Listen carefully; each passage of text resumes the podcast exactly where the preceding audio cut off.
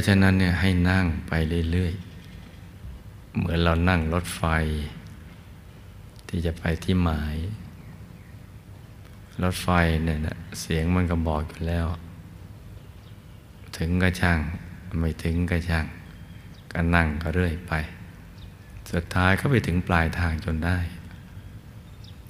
เราก็ต้องนั่งเรื่อยไปนะไอ้ทำให้มันได้อย่างสม่ำเสมอทุกวัน ย้ายขาดและแม้แต่เพียงวันเดียว ไม่ว่าเราจะทำงานหนักจะเหน็ดเหนื่อย หรือนอนดึก ก่อนนอนเราก็ต้องนั่งธรรมะ หรือจัดสรรเวลาทำการบ้าน ที่มอบหมายเอาไว้ให้นั่นแหละ สิ่งนั้นก็จะค่อย ๆ สั่งสมไป สั่งสมบุญสั่งสมบารมี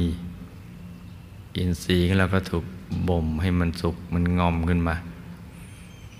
ถ้าเป็นการเรียนหนังสือมันก็เราค่อยๆเก็บคะแนนไปเรื่อยๆ สั่งสมไปเรื่อยๆ เดี๋ยวบุญของเรามันก็มากขึ้นมาเองกันแหละพอถึงขีดถึงข่าว มันก็พลึบขึ้นมา เป็นรางวัลให้กับเรา ในสมัยพุทธกาลก็มีอย่างนี้ แม้แต่ผู้ที่ใกล้ชิดพระผู้มีพระภาคเจ้า ทั้งเป็นนักบวชก็มี ทั้งเป็นคารวาสครหัสนี่ก็มีเหมือนกัน ที่ว่ากว่าจะเข้าถึงธรรมก็มีระยะเวลาเขาเหมือนกัน บางคนก็เร็ว บางคนก็ช้า ขึ้นอยู่กับการสั่งสมบุญบารมีข้ามชาติมาถ้าเราทำมามาก ขยันมามากชาติในการทำความเบียนสั่งสมบุญมาเยอะ สิ่งที่ยากในการก่อน มันก็มาง่ายในตอนนี้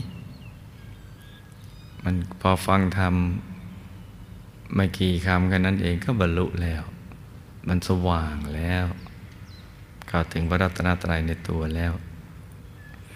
ไอ้ที่ยากของเราในปัจจุบันก็เพราะไอ้ขี้เกียจในอดีตนั่นแหละ ไม่ได้ตั้งใจทำกันจริง ๆ อย่างจัง เพราะฉะนั้นมันก็เลยมายากชาตินี้ แต่ไม่ยากก็ยากไม่มาก มันก็ยากพอสู้ เพราะนั้นเราไม่จำเป็นจะต้องไปรู้ว่า เมื่อไหร่เราจะเห็น ถ้าจะถามคำนี้ก็ตอบได้ว่า เมื่อหยุดเนี่ยเราถึงจะเห็น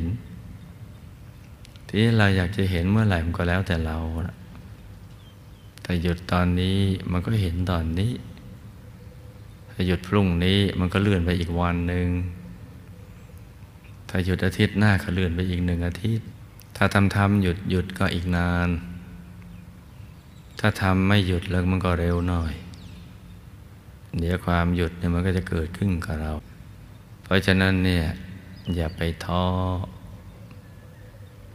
ไอ้ทำความเพียรกันต่อไป ให้มันสม่ำเสมอ เพราะนี่คือกรณียกิจ เป็นกิจที่แท้จริง และผู้ภาษาชาวบ้านว่าเป็นงานที่แท้จริง ของชีวิตหนึ่ง ที่ได้เกิดมาเป็นมนุษย์มาพบพระพุทธศาสนาเนี่ยแม้ไม่พบก็ตามชีวิตหนึ่งที่เกิดมาก็เพื่อการนี้ แต่ถ้าพบพระพุทธศาสนาก็รู้เรื่องเร็ว แต่ทำไมพบพระพุทธศาสนามันก็รู้เรื่องช้า เพราะว่าไม่มีใครจะมาสอนกันเรื่องเหล่านี้